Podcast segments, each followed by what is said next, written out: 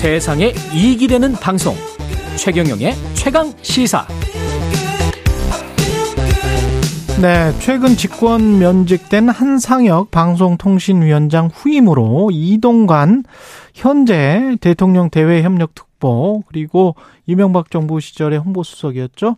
이분이 거론되고 있습니다. 전국 언론 노조는 우려를 담은 성명을 냈는데요. 윤창현 전국 언론 노조 위원장 아, 전화 연결돼 있습니다. 안녕하세요. 네, 안녕하십니까. 예.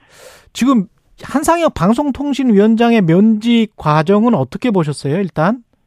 어, 이것은 임기가 보장된 합의제 독립기구의 수장을, 어, 현재 집권 세력이 몰아내고, 언론 통제와 방송 장악의 시점을 앞당기기 위한 수순의 일환이라고 저는 보고 있습니다.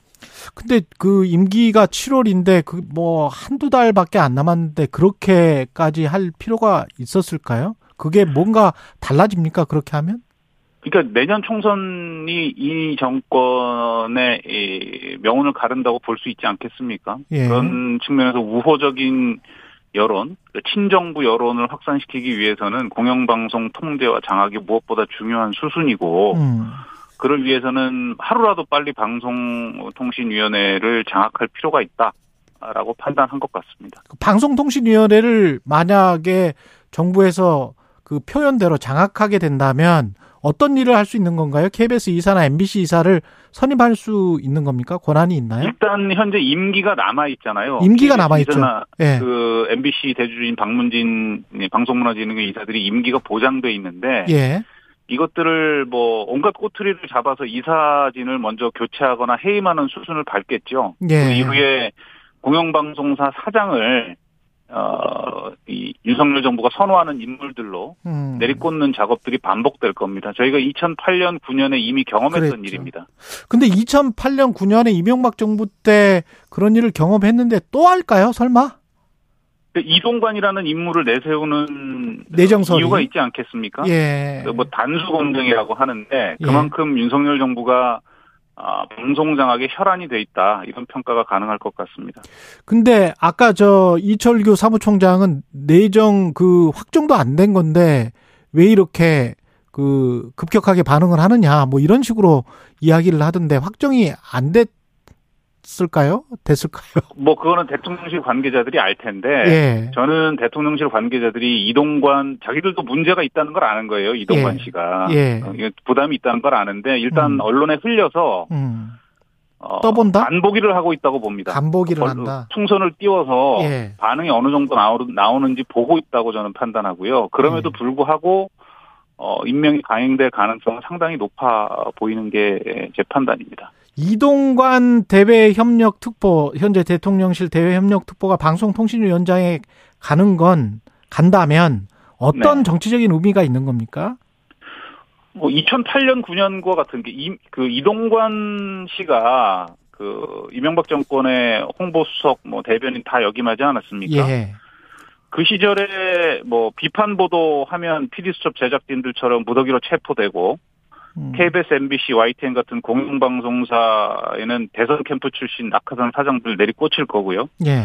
당시 그 이동관 홍보수석 시절에 그 김우룡 그 방송문화진흥회 이사장이 언론 인터뷰를 한 걸 보면 예. 큰 집에 MBC 사장 불러다 조인트 같다는 표현이 나옵니다. 음. 그러니까 이, 이 얘기는 뭐냐면 어, 권력 핵심이 아예 방송 편성 또 인사까지 완전히 통제를 하는 어, 상황이 일상화됐다는 것이죠. 그러니까 음. 방송법에는 방송의 독립과 자유를 어, 명백히 하고 있지만 권력 핵심이 이걸 정면으로 위헌하면서 사실상 독재 정부 시절과 다름없는 방송 통제가 횡행했던 시절로 회귀할 수밖에 없다고 저희는 판단합니다. 근데 국민의힘과 일부 시민 단체에서는 그렇게 주장을 하잖아요. 공영 방송이 공정하지 못하기 때문에 이것을 바로잡을 필요가 있다. 그 일환일까요? 뭐 저는 이게 공정하지 못하다는 기준이 뭔지 모르겠는데 대단히 예. 자의적일 수밖에 없지 않습니까? 예. 그래서 권력이 개입하면 안 된다라는 겁니다. 음. 공정성에 대한 다양한 의견이 있을 수 있습니다. 근데 그것들은 어, 언론 시민사회의 논의를 맡겨서 공영방송의 공적 책무가 어떤 방식으로 가야 하고 공정성을 강화하기 위해서는 어떤 내적 정치들이 필요한지 사회적 합의를 도출해야 될 영역인데 이런 것들은 깡그리 무시하고 권력이 힘으로 방송사 이사회와 경영진을 장악해서 권력 친화적인 보도를 반복하게 하겠다면 그 언론 통제 논란은 불가피한 상황이죠. 그 방송통신위원장이 중립적이고 독립적으로 어, 방송통신위를 어, 운영해야 될 사람인데 이게 네. 정치인 출신의 전에 홍보수석했고 정당원을 한 거잖아요. 두 번이나 아마 그 국민의힘 경선에 나섰던 걸로 그렇죠. 제가 알고 있고요. 예. 그러 그리고 2010년에 조선일보 인터뷰를 보면 과거에 청와대 수석으로 있었을 때 언론 네. 플레이를 하지 않았다고 변명하진 않겠다. 어떨 네네. 땐 이걸 딱 쳐야 오른쪽으로 간다든지 왼쪽으로 간다든지 하는 기능적인 부분이 있었다. 언론을 쳐서 여론을 오른쪽으로 왼쪽으로 가게 했다. 뭐 이런 인터뷰를 했더라고요.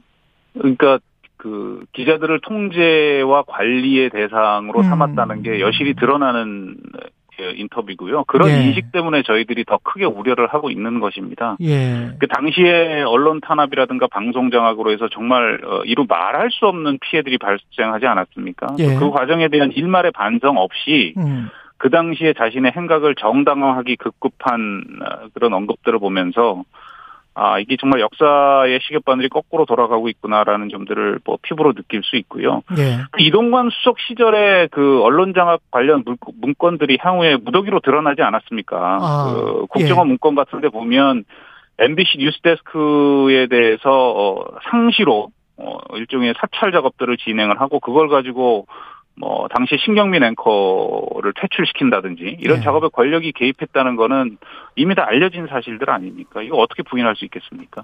언론 자유의 중요성, 공영방송 독립의 중요성에 관해서 다시 한번 좀 설명을 해 주셔야 될 것 같아요. 왜 이게 중요한 일인지. 아 언론 자유가 침해되기 시작하면 예. 어, 권력을 감시할 수가 없습니다. 특히 이제 공영방송 같은 경우에는 아, 한국 방송이라든가 언론계의 대부분이 거대 자본의 영향력에서 자유롭지 않습니다. 예. 아, 그런 속에서 공적 영역으로서 공론장을 어, 제대로 된 공론장을 좀 확대시켜야 하는데 여기에 권력이 개입을 해서 인사를 좌지우지하고 방송 편성에 뭐 블랙리스트 만들어서 이 사람은 좌판이 우판이 하면서 개입하기 시작하면 예. 그런 건강한 공론장이 완전히 망가져 버린다는 거죠. 음. 저 전두환 시절에 이 허문도라는 사람이 나서서 언론 통폐합하고 비판 언론의 싹을 다 죽여버리지 않았습니까? 음. 그러고 나서 국민들의 눈과 귀가 가려진 것처럼 이동관이라는 인물이 이 방송통신위원회를 장악을 하면 방송장악위원회가 되는 건 자명한 사실이고 예. 어, 비판 언론이라든가 공영방송의 공정성은 나락으로 떨어지게 될 것이라고 봅니다. 그 전에 권성동 의원도 몇 개월 전에 그런 이야기를 했었잖아요. 공영방송이 민주노총의 언론노조 에 의해서 장악됐다. 이걸 정상화시켜야 된다. 이런 이야기들을 국민의힘 의원들이 많이 하고 있는데 이런 발언들은 어떻게 보십니까? 저는 극우적인 편향에 찌든 프레임이라고 생각하고요. 예. 우리가 언론 노조가 공영방송을 장악했다고 하는데 저희 언론 노조가 아, 노동조합으로서 KBS, MBC를 포함한 다수의 언론 사업장의 노동자들을 대표하는 교섭권을 갖고 있는 것은 맞습니다. 그러나 구체적으로 저희가 어떻게 KBS, MBC의 방송 편성 또 논조 인사와 경영에 개입한다는 것인지 객관적인 증거는 하나도 제시하지 못하고 있습니다. 음. 이것들은 자신들의 언론 장악과 방송 통제를 정당화하기 위해서 가상의 적을 만들어서 잘못된 프레임으로 어, 혐오를 부추기는 그러한 전술적 차원이라고 저는 생각합니다. 1분 정도 남았고요. 정권이 바뀔 때마다 비슷한 문제들이 반복되는데 제도적으로 보완돼야 될 부분들이 있을까요? 저희가 사실 미- 민주당 정권 집권 시절에 언론중재법 논란이 있을 때이 가장 강력하게 반대 입장을 펴면서 언론개혁의 우선순위의 핵심이 공영방송의 정치적 독립이라는 점을 그때도 말씀드렸습니다. 왜냐하면 지금 벌어지고 있는 이러한 방송장악 논란이 되풀이 될 게 눈에 뻔하게 음. 보였기 때문입니다.